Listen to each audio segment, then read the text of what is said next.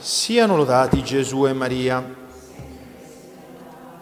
Cari fratelli e sorelle, abbiamo udito nella prima lettura di come il Signore per bocca del profeta Sofonia dice a Israele di rallegrarsi.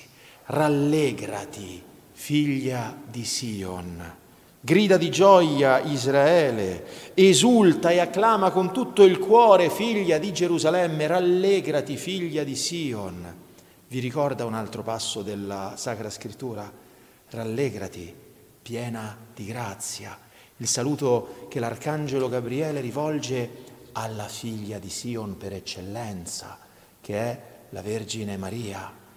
La saluta dicendo di rallegrarsi e gli angeli che vanno dai pastori annunciano una grande gioia. E il Vangelo di Luca che si apre appunto con l'invito a rallegrarsi, prima rivolto alla Vergine Maria, poi rivolto ai pastori e a tutti gli uomini, si chiude ancora una volta con un gaudio. Perché? Perché Dopo averlo adorato, gli apostoli tornarono a Gerusalemme con grande gioia. La gioia è parte costitutiva dell'essere cristiani. Un cristiano che non ha gioia e che non vive nella gioia non è perfettamente cristiano. Il cristiano è nella gioia anche quando è nella prova, perché non possiamo non essere nella gioia quando c'è la consapevolezza che il Signore ci ha creati e ci ha redenti, che è presente qui, ora, in noi, che non lascerà, non lascerà senza merito neanche una lacrima, neanche una mortificazione, del fatto che il Signore registra tutto, vede tutto, conosce tutto e può tutto. E in effetti fin dal, fin dal principio del suo essere il cristianesimo non è altro che proclamazione della gioia, dell'unica gioia possibile sulla terra, che è la gioia che viene dal cielo. No, Gesù nel, nell'ultima cena lo dice più volte, finora non avete chiesto nulla nel mio nome, chiedete e otterrete perché la vostra gioia sia piena. E poi quando si rivolge al Padre nella preghiera sacerdotale, Giovanni 17:13, ora io vengo a te e dico queste cose mentre sono ancora nel mondo, perché abbiano in se stessi la pienezza della mia gioia, la gioia che è la beatitudine eterna che è Dio e che Dio ci partecipa sin da ora, sin da ora ce l'anticipa questa gioia se non ci lasciamo oscurare dalle tentazioni di questo mondo e dalle prove mondo, a cui questo mondo ci, sotto, ci, fa, ci sottomette per toglierci proprio questa gioia. No? Nella parabola della, del, del, del, del, servo buono e fedele, che cosa dice il padrone quando torna al buon servo? Vieni, servo buono e fedele prendi parte alla gioia del tuo padrone.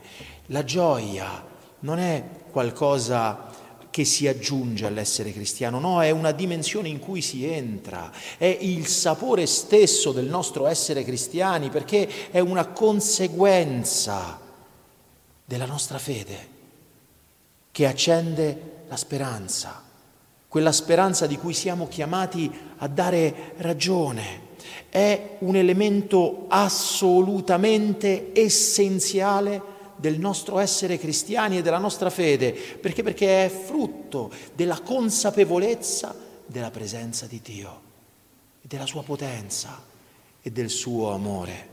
Se veramente credessimo nell'amore di Dio, nell'infinito amore che è Dio e che Dio riversa in noi, come non piangere di gioia?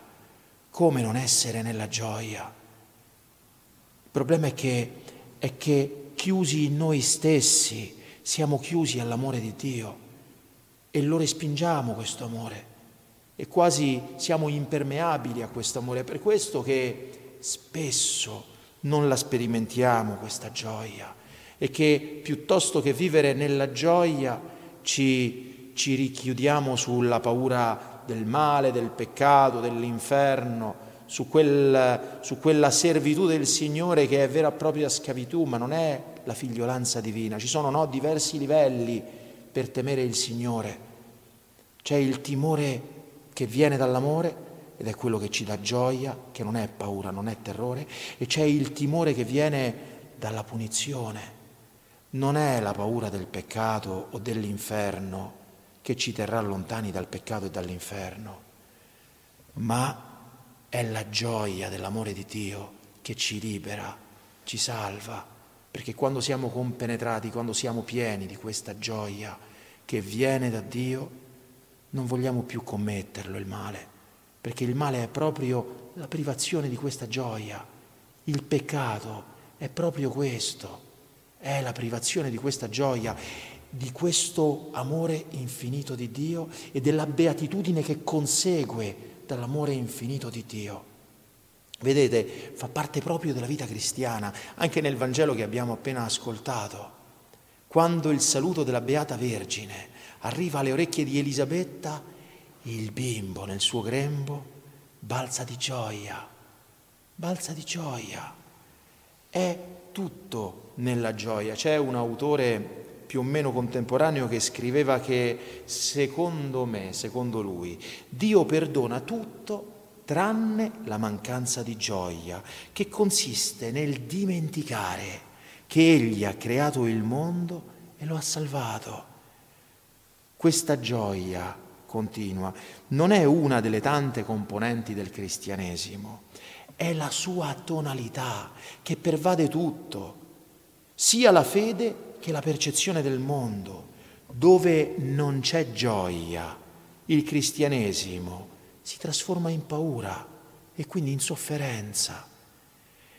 Vedete, fratelli e sorelle, la gioia che viene da Dio, solo Dio la può dare e ci viene proprio dalla parola di Dio, è l'angelo che annuncia di rallegrarsi, vi annuncio una grande gioia.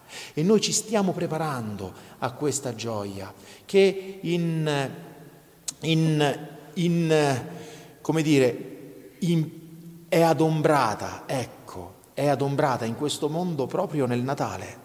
La grazia del Natale è proprio la grazia della gioia e l'abbiamo sperimentata soprattutto quando eravamo bambini. Poi ogni anno il Natale c'è sempre qualcosa che, che che ci fa soffrire perché, perché, il demonio fa di tutto per inquinarla questa festa e per rovinarci questa grazia. Ecco, quest'anno cerchiamo di, di non permettergli di chiudere l'anima nostra all'amore di Dio e alla gioia che il Signore ci vuole dare. Per aprirla l'anima dobbiamo, dobbiamo uccidere il nostro egoismo, uccidere l'orgoglio lasciarci amare dal Signore e riversarlo questo amore su tutte le persone che abbiamo intorno, far fluire l'amore di Dio in noi.